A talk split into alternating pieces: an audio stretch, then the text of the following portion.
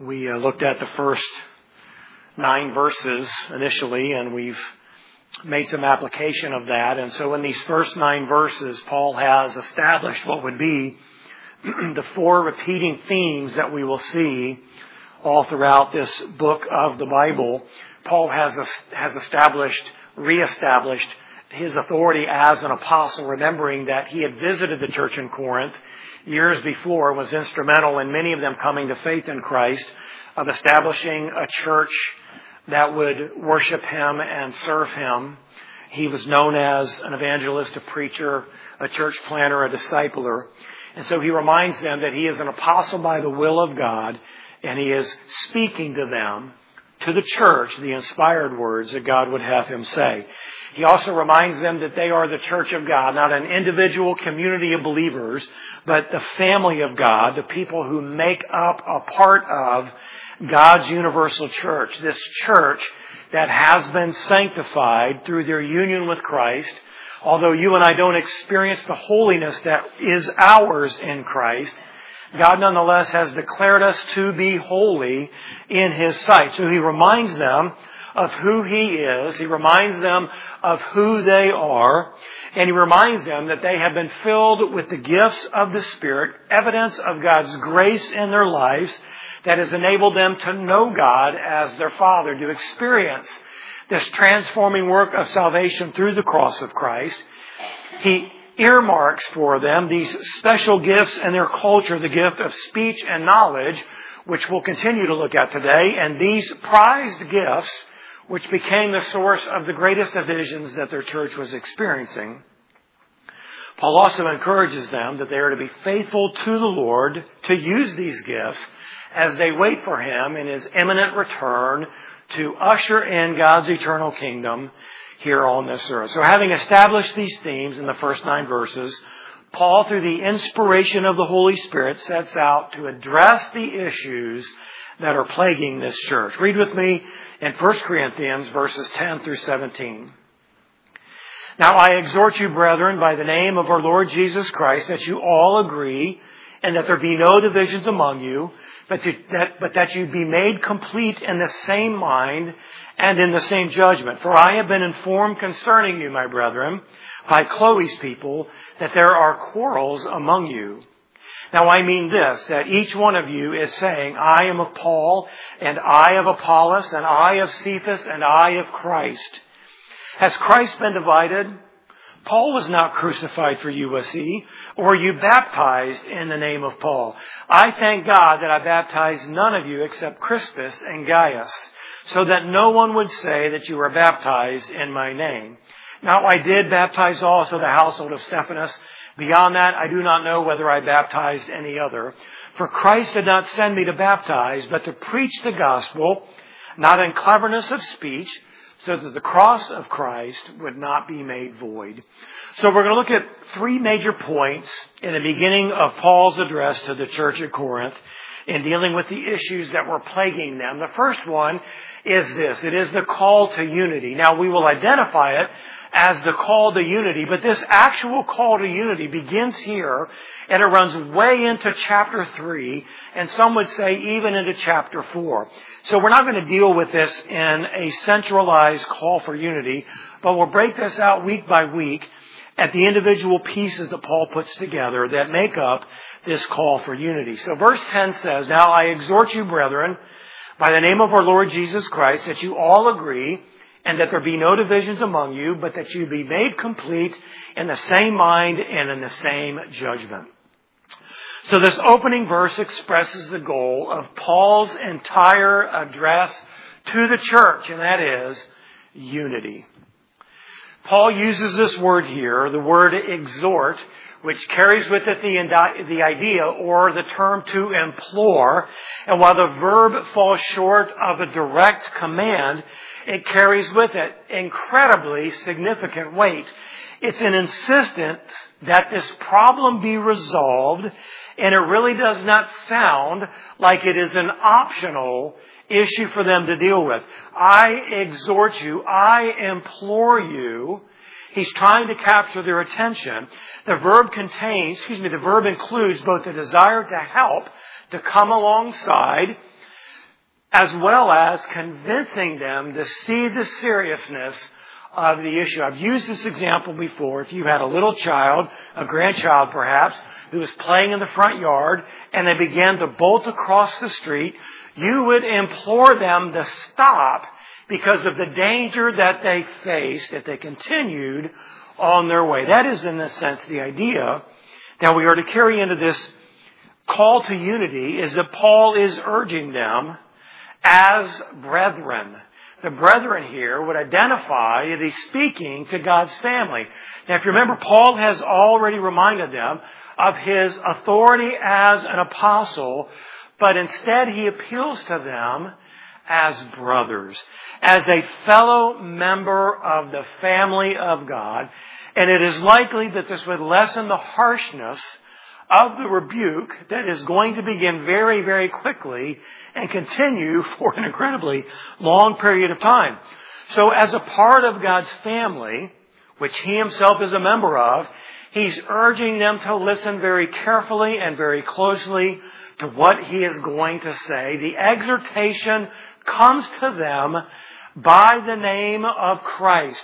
The name of Christ would communicate that this urging, this imploring is consistent with the character and the will of Christ. So Paul is speaking to them as a brother, but his words come with his authority as an apostle, and what he is telling them is that these words are consistent with the character and the will and the words of Christ. Now, if you go back to the Gospel of John in our study, and most specifically the high priestly prayer that Jesus prayed on the night that he was betrayed, we would be reminded of these words from John chapter 17. Jesus says, I am no longer in the world, and yet they themselves are in the world, and I come to you. Holy Father, keep them in your name, the name which you have given me, that they may be one, even as we are, the character of Christ. That they may all be one, even as you, Father, are in me, and I in you, that they also may be in us, so that the world may believe that you sent me. The word here is consistent with the character that exists within the person of Christ, within the, within the tri, head of the Trinity, there is this unity that exists. It goes on to say, the glory which you have given me, I have given to them, that they may be one just as we are one, I and them, and you and me, that they may be perfected in unity, so that the world may know that you sent me and love them even as you have loved me. So this call to unity comes in the name of Christ, which is consistent with his character and his will and his word. It is exactly what Jesus prayed would be the reality and the experience of the disciples, and it is exactly what the church experienced immediately following the days of Pentecost. We would read in Acts 2, 46 and 47, day by day continuing with one mind in the temple and breaking bread from house to house. They were taking their meals together with gladness and sincerity of heart. And the words that Jesus prayed now come true as we read verse 47, praising God and having favor with all the people. And the Lord was adding to the number day by day those who were being saved. So when the disciples experienced the kind of unity that Jesus prayed they would experience, it validates who He is, it authenticates what He has said, and it demonstrates to the watching world that what they have in themselves is consistent with the God that they are teaching you about, that they are living out before you, and it becomes an appealing factor in a looking world as they evaluate and examine these who profess to know the one true God. What does it say to the world when the Church of Christ, whether it be universal or whether it be local, can't get along, is not unified, doesn't love each other, doesn't have the same values and commitments? What does it say to a watching world. Well, you're just as mixed up and, and divided as I am in my life and in my world. Why would I want to add that into my experience? So the church in Corinth is not acting consistently with Christ's character, His will, or His Word. So Paul's urgent request of them is going to be couched in two positives and in one negative. The first one that we're going to see here is unity in speech, and here is the first positive. Verse 10 says, that you all agree. Now that word agree in the Greek is often translated speak. And so what it would actually transliterate as is you all say the same thing. Now why is this important? Well, if you remember in the introduction, Paul has identified the prize gifts of speech and knowledge, and by virtue of what we say, we demonstrate our knowledge, and Paul is calling upon them to all say the same thing, to be united in your knowledge, to be united in the words that you speak. So Paul is using the gifts of speech and knowledge as examples of Christ's work in them, and these highly visible, highly prized gifts are now the source of the greatest issue, the greatest division that they have, and this is where Paul begins to address this important theme in the life of the church in Corinth. Now, what isn't clear to us really anywhere in the, this letter to the church at Corinth is great detail about what this lack of unity is. We can put some pieces together and we can draw some, some, conclusions based upon what the book says as a whole, but Paul doesn't come out and enumerate all of the different things that are examples of how they are not speaking the same thing. They could have been doctrinal. They could have related to the gospel message. They could have been related to Christian living. Could have been all of these things, but it isn't specifically spelled out for us. So one of the things that we have to remember is that there's very little that is more confusing to new Christians or to unbelievers who are considering the claims of Christ than to hear supposedly mature and informed Christians tell conflicting things about the gospel, about the Bible, or about Christian living. Think about it like this. Denominations are not a God-inspired way of grouping people together. Denominations are man-made realities of the difficulty that exists in coming together and unified doctrine and in unified practice. Now, what is the root cause of the differences that exist within denominations and within our understanding of what is reasonable biblical Christian living? Well, it is sin, it is selfishness, it is man's stubbornness to live a self-willed and a self-ruled life. Few things are more devastating to a church than a group of people each having their own ideas and their own interpretations about the faith, or the congregation being divided amongst a group of factions or following a different group of leaders, each of which might have their own views. So for a church to be spiritually healthy, to be harmonious, and to be effective in its ministries, there must be doctrinal unity and agreement on Christian living. The teaching of the church should not be presented as a smorgasbord where you have the ability to pick and choose what you like and whom you're going to follow and what you agree with, each of them having their own distinctions and their own separate group of leaders.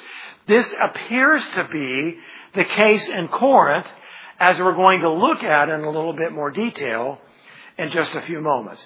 So we see that there is this call to unity in speech that you all say the same thing. Secondly, we see Paul say, urging them that there would be no divisions. Now this is a negative portrayal in this call to unity. Verse 10 says, and that there be no divisions among you. Now the word used here is important. The Greek word that is used for divisions is schismata, which is the word that we derive our word schism from. So when you understand what biblical schism means, it means to rip or to tear or to separate. This isn't just a disagreement or a difference of opinion. This indicates a much more serious problem. A problem where a resolution isn't easily to be found within the sinful, selfish hearts of man. So this is why there is this call to unity because the results of this division is going to continue to wreak devastating results within the life of the church in Corinth. So people aren't speaking the same things about doctrine, about the gospel, about Christian living. It will undoubtedly create serious issues within the church. Imagine, if you can, that there are a variety of groups within the church. One group says, well, you know, adultery is really not that big of a deal. God understands. And after all, there's a bunch of examples of people in the Old Testament who had wives and concubines, so it's really not that big of a deal. There must have been some kind of a misunderstanding.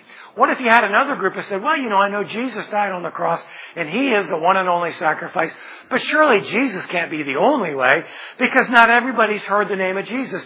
So it would be unfair of God to sentence anyone to eternity in hell apart from him because they hadn't heard the name Jesus. I wonder if you had another group of people that said, well, you know, this homosexual thing, didn't God make us the way we are? Aren't we created in the image of God? And after all, doesn't God understand that we just need to love everybody? We need to love and be loved. And so God has wired us to be a certain way.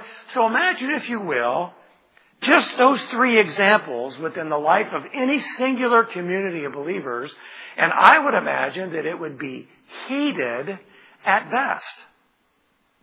You might actually see fistfights out in the parking lot as people are debating the merits of Jesus being the only way. The impact of people not speaking the same thing would be disastrous within the church. So Paul is, Paul, Paul is calling upon them for this urgency to speak the same thing, that there would be no divisions. And thirdly, to be united. This is the second positive urging for there to be unity within the church. Verse 10 concludes with, but that you be made complete in the same mind and in the same judgment. Now that word complete actually means united, and in the Greek it means to put back together. That term was often used for mending torn nets or torn garments or broken utensils or dislocated joints. It is to put back together that which has been torn or has been separated. So to be of the same mind and judgment means to be in agreement internally in our thoughts and externally in our actions. It is to put together, to fix that which has been broken in your doctrine, in your practice, in your Christian living, whatever is the source of the division expressed in speech and knowledge within the church of Corinth, this has to be fixed. It has to be broken. Now, again, it isn't all made crystal clear when every individual, every individual element of what is broken is, but there is this call to fix that which has been torn and separated. If this is not corrected, the church could expect an increase in the severity of their problems. When there isn't unity in mind and judgment, separation is inevitable. In the church, we call it a split. In a marriage, we call it divorce. In the world, we call it cultural divide even within the church, where there is a general sense of agreement, there still stands the potential for there to be differences within us that create this idea that this will never be resolved and therefore we must separate. I expect you to always, and you don't do that, therefore I'm going to go. I expect that you would never, and therefore I am going to go. I expect that we are going to do or we're not going to do, therefore I am going to go. Now, I would never advocate getting along to get along over doctrinal issues. There is very likely a time in the church where differences over doctrine or the gospel or what is biblical Christian living forces a separation. But if it is truly my conviction that these are differences that we just can't resolve, then we need to separate. If it's steeped in sin and rebellion, then we must seek restoration for the health and the well-being of the body. Now that's a fine line for us to be able to navigate through. And we're not always aware of our sin and our rebellion and how that might contribute to the differences or the disagreements that we might experience. But I don't think that Paul is dealing with trivial, mundane things. Paul is dealing with big deal. He's, he's dealing with big issues, and that's why he's urging them to be of the same opinion, of the same external action in these areas that are wreaking havoc within the life of the church. So there's this call to unity. Secondly, we see the conflict. Now this is where Paul begins to get a little specific about what he is dealing with. Verse 11. For I have been informed concerning you, my brethren, by Chloe's people, that there are quarrels among you.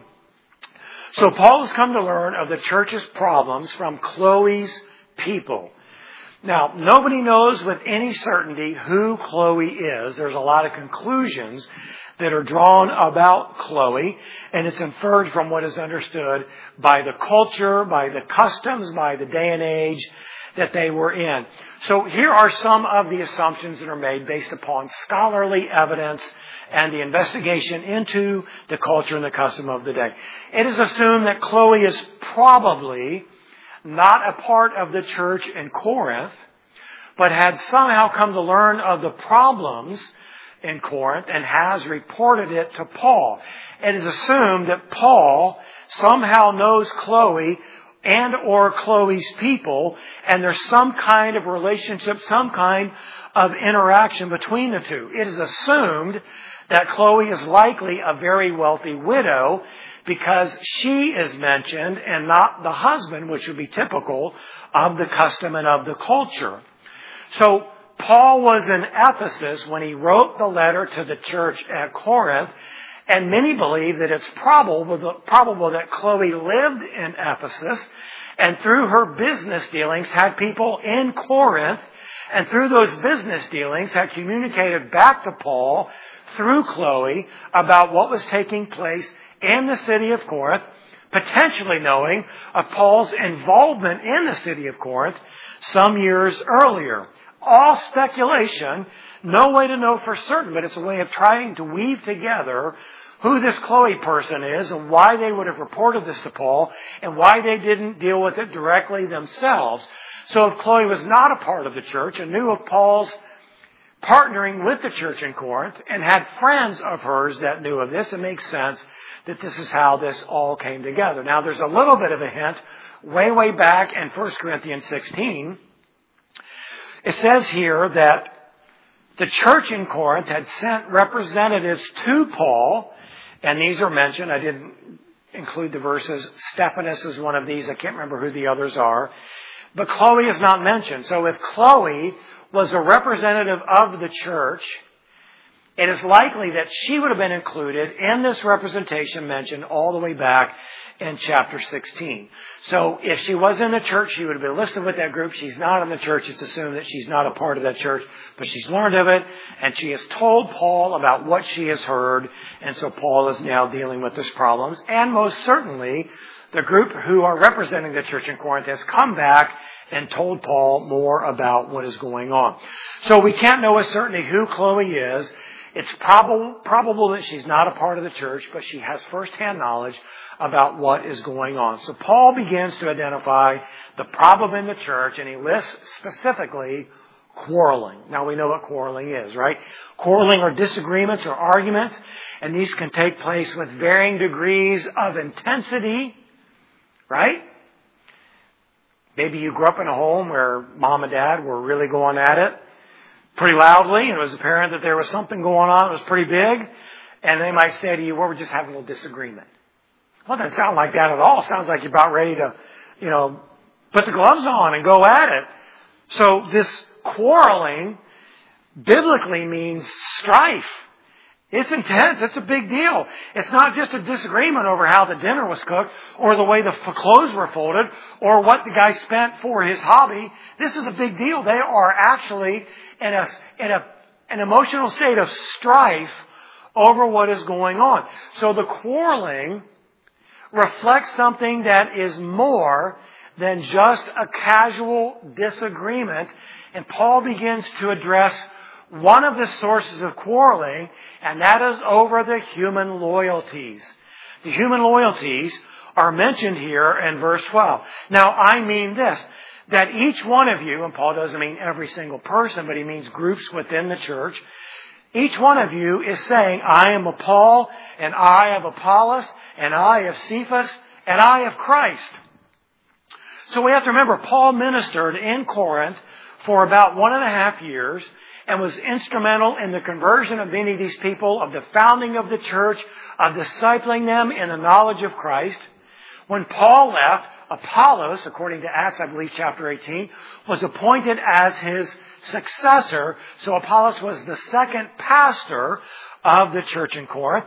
Cephas is obviously Peter, who had some kind of travel through Corinth and likely led many of those people to Christ. And so each of these people are identifying with some individual human as my leader. What they say is, I follow Paul. I believe what Paul says. I believe what Paul teaches. Another says, I follow Apollos. Another says, I, I Cephas. So there's varying groups of loyalty based upon these previous influential people in the church. And so the congregational groups were choosing for themselves who is their favorite former pastor or minister or leader, and they were going to be loyal to them. So we could say, well, if Pastor Greg didn't teach that, I don't think I can believe that. Well, if Pastor Dennis didn't say that, then I don't think I can follow that. If Paul or if Ken or if Tony or if any of the elders didn't advocate that, I'm not sure that I can follow that. So there is this human tendency for us to have a deep affection for the people who were seriously influential in their spiritual journey. I still remember the man who baptized me. He didn't, he didn't lead me to Christ, but he baptized me. I have a fond affection for Pastor Phil. I still remember being in the baptistry and him asking me, have you accepted Jesus Christ as your Lord and Savior? And do you commit to live for Him? And I said, yes, now and forever. And he looked at me and his eyes began to water. I've never forgotten that. I always have a fond affection for Pastor Phil. I remember Mike, who was instrumental in my discipling. I remember Joe, who was instrumental in my discipling. I have a fond affection for these individuals who were influential in my life. But you and I can't circle a wagon around the person to the ignorance of the totality of what is taught in the Bible. We can't do that. And it's our natural tendency to do that. So we know that there is this varying group of allegiance that has been formed. One to Paul, one to Apollos, and one to Peter. We'll get to Christ in just a moment. And here's how we know this to be true. First of all, Paul wasn't there. Paul was only there for a year and a half. Paul was well on his way into other missionary journeys at this time. He was not there. Peter was based in Jerusalem. Peter very likely traveled to some of these different areas to see what was going on in the church and undoubtedly preached and taught and led people to Christ. Apollos, who was Paul's successor as a pastor, is referenced very favorably in several instances in the book in this letter that Paul has written. He never says anything negative about Apollos. And so Apollos wasn't a part of the problem, just as Peter wasn't and Paul wasn't. And here's what Paul actually says about Apollos in 1 Corinthians 16, 12. But encourage, excuse me, but, but concerning Apollos, our brother, I encouraged him greatly to come to you with the brethren, and it was not at all his desire to come now, but he will come when he has the opportunity. Now imagine this for a moment. If Apollos was guilty of stirring up a group of loyal followers and creating division within the church, would Paul recommend Apollos to the church of Corinth? Absolutely not. He would say, stay away from Apollos. Avoid him. Don't listen to what he has to say. He doesn't have the heart of Christ with him. Paul would have said something that would tip their hat to the fact that Apollos was a part of the problem and not an innocent bystander. So these men that are listed are not stirring up this division within the church. It is the groups of people who find an affinity for that individual. Now, the reference here to those that say, I am of Christ, it is assumed that there were some within the congregation who claimed to have a special knowledge of or a special experience with Christ to the extent that they were not benefited by any human teacher. Well, you claim Paul, I, you claim Apollos, and you claim Cephas. We are of Christ. We don't need you clowns. Jesus speaks to us directly. We follow Christ and Christ alone. By the way, there are groups still like that today. We don't listen to the words of a teacher. We sit quietly, we pray, and we read, and Christ speaks to us. Christ reveals to us, and that's what we follow. What's the problem with that? There's no standard, right? There's no objective standard for anything that Christ would say apart from what is in His Word. And teachers are supposed to expand upon, clarify, explain what Christ's words actually mean. So we need humans to help us because God has gifted some with the gift of knowledge and the gift of speech to help us understand more about who God is and what Christ has done. So there are these people within the church who prize wisdom and knowledge as the greatest, greatest gifts of all, which was common in Greek culture. And so they could very easily say, Christ speaks to me directly. I don't need you guys to help me understand this because there's this special wisdom and knowledge that God has given to me. So loyalties to these men have created serious division, so much so that the church is being torn apart and Paul is calling upon them to put it back together. Here's now number three, and we see the confrontation. Verse 13. Has Christ been divided? Paul was not crucified for you, was he? Or were you baptized in the name of Paul? Paul was so incensed by what he had heard that he begins to ask them these ridiculously absurd questions. And what he really wants to identify is this central issue. Where is the oneness in Christ? And so he asks the question, has Christ been divided? Of course not. Did Jesus come back and start to teach things that are contradictory to or different from what he taught when he was on the earth? Absolutely not. Did Christ advocate distinctions within the body of Christ? Absolutely not. He prayed for unity within the body, just as he and the Father are one. Did Paul die on the cross for our sins? Absolutely not. Paul was not the Savior. Were you baptized in the name of Paul? Of course not. You were baptized in the name of Christ, but probably by different people. And I believe that this is a bit of a hint as to why there are these varying allegiances within the church at Corinth. And it is the person who has led me to the Lord and the person that has baptized me in the name of the Lord. So again, there's nothing wrong with having a deep affection for the person that led you to Christ or baptized you or was instrumental in your spiritual, spiritual development. This is very, very normal, but it should never create division within the church. Imagine if we said, well, I was baptized by Peter, I don't, or by uh, Greg, I don't recognize your baptism because Greg didn't baptize you. Well, I was baptized by Ken. I don't recognize your baptism because Ken didn't baptize you. That's the kind of issues that are being surfaced here. So Paul goes on to say here in verse 14 and 15, I thank God that I baptized none of you except Crispus and Gaius, so that no one would say you were baptized in my name. Now, according to the book of Acts, Crispus was the leader of the Jewish synagogue when Paul arrived in Corinth years before. Crispus was led to the Lord and Paul baptized Crispus because there were no other leaders who could perform baptism. So Paul baptized Crispus and then he goes on to say that he baptized Gaius. Now, Paul wrote the letter to the church in Corinth while he was in Rome and while he was in Corinth visiting and discipling and creating this church group, Gaius was his host. And so he led Gaius to the Lord and also baptized Gaius when he was there in that one and a half year period. Now, had Paul baptized more people while in Corinth, the group that would claim allegiance to Paul would have been much larger than it already was, and that would have infuriated Paul even more than that. So as Paul is thinking about his baptizing Crispus and his baptizing Gaius, it's possible that his memory is stirred, or perhaps someone who is dictating his words, Stephanas, since he is a representative sent to Paul, and with Paul, perhaps he's the one writing down what Paul has said. Perhaps Stephanas says, Oh yeah, you baptized me in my household.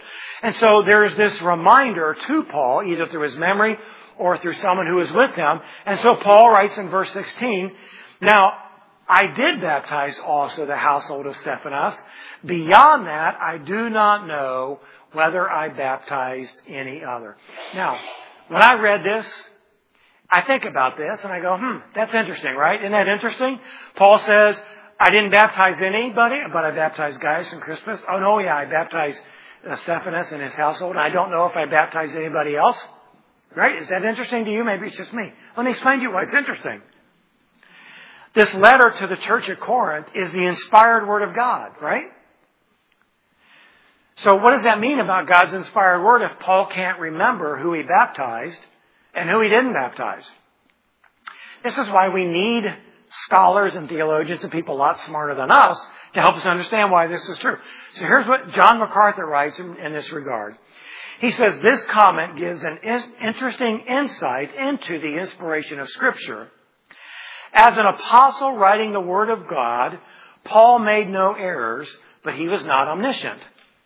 God protected his apostles from error in order to protect his word from error, that Paul did not know everything about God or even about himself and was careful never to make such a claim.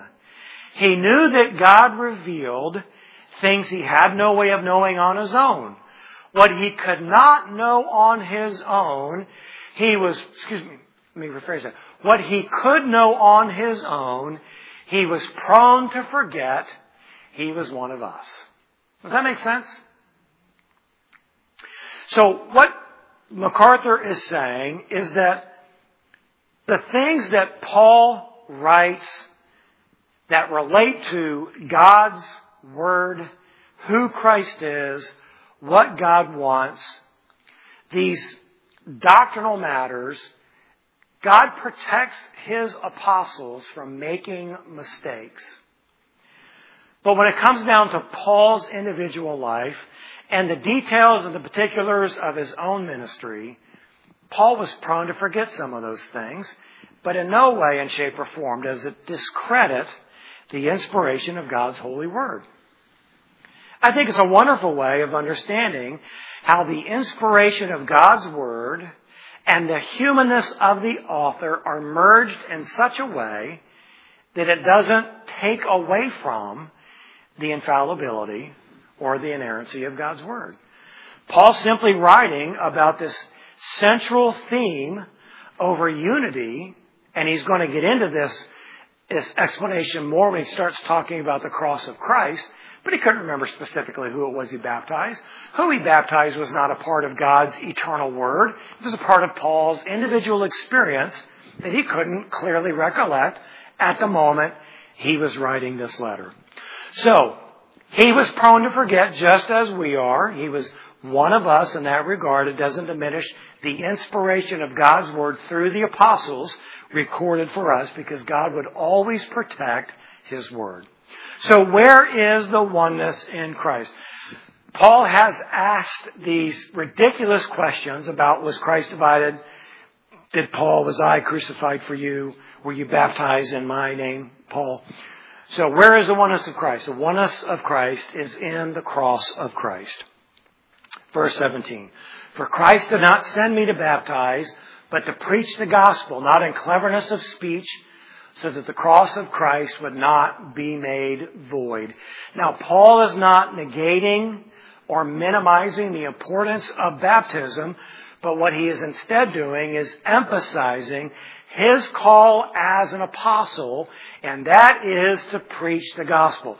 The oneness of Christ is not being experienced in Corinth, and this lack of oneness is contradictory to the gospel message that Paul has divided, excuse me, devoted his life to teaching and sharing. The gospel message is found in the cross of Christ. Now, verse 17 is a segue into what Paul is going to address in great detail in our next section of Scripture. So it brings an end to, and it it's, a, it's a beginning of another section of Scripture. So here's what Paul says here. He uses the word cleverness. Where to go? Um, where they They're not there. Gosh, I'm so sorry. Paul uses the word cleverness. It's in your outline. Cleverness is from the root word wisdom. So Paul says, I did not preach the gospel in clever speech. And the word there is logos. So he's saying, in context, everything that is being said, especially as we look at verses 18 and following, I didn't preach the gospel according to worldly wisdom with skillful rhetoric, which is prized skills in the Greek culture and within the city of Corinth.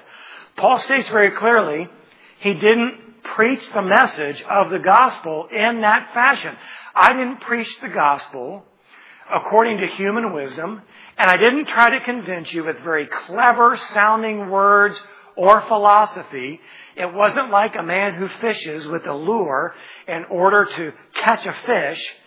Paul says, I verily, I, I very simply preached you the gospel message. If I were to preach the gospel and it was filled with worldly wisdom or with skillful rhetoric, it would make the cross of Christ absolutely meaningless. The message of the cross doesn't rest in human wisdom. Neither is the message of the cross steeped in human philosophy. Were so, there would be no power in the cross. And here's what was, here's what Paul will begin with as we look at the next section. Verse 18, for the word of cross, excuse me, the word of the cross is foolishness to those who are perishing, but to us who are being saved, it is the power of God. And so begins the contrast of what the city of Corinth prized in knowledge and in skillful speech. Paul says, I didn't preach the gospel of, of, of Christ that way. If I were to do that, it would make the cross meaningless. And so this is what Paul is going to begin to devote his time and attention to as we go through. So again, this is a segue for the next section, and it's our stopping point for today. So as we think about the unity that Jesus prayed for, that we would be of the same mind and of the same judgment, have the same opinion about who He is, about what He's done, about how we are to live our lives, we would live that out externally. Where we aren't doing so, the Word of God calls us to unity. It urges us to see how God has woven us together. As Ken mentioned earlier, it instructs us, it protects us from the division that is inevitably going to come as a result of the sinful, selfish hearts of man. And it shows us where unity really is found. It's found not in a human agent of God, but in the redeeming cross of Christ. And that becomes our unifying factor. It becomes what holds us together. It's what pushes us forward. It's what determines how faithfully we will fulfill God's call on our life. It's all centered in the cross of Christ. And this is what we'll begin to look at in the days ahead. Father, thank you for this great blessing that you've given to us. I pray that we would experience oneness as it exists within the Trinity. Not just in a fake application, but in the true depth of our heart. An unwavering love for the sacrificial death of Christ on the cross. A commitment to live for you according to your word as clearly as we can understand it. A faithfulness to serve you because of the great gift of salvation you've entrusted to us. Father, I pray that where there is division amongst us, whether it be serious or insignificant, that we would repent of that. That we would seek guidance from your word, that we would pursue restoration.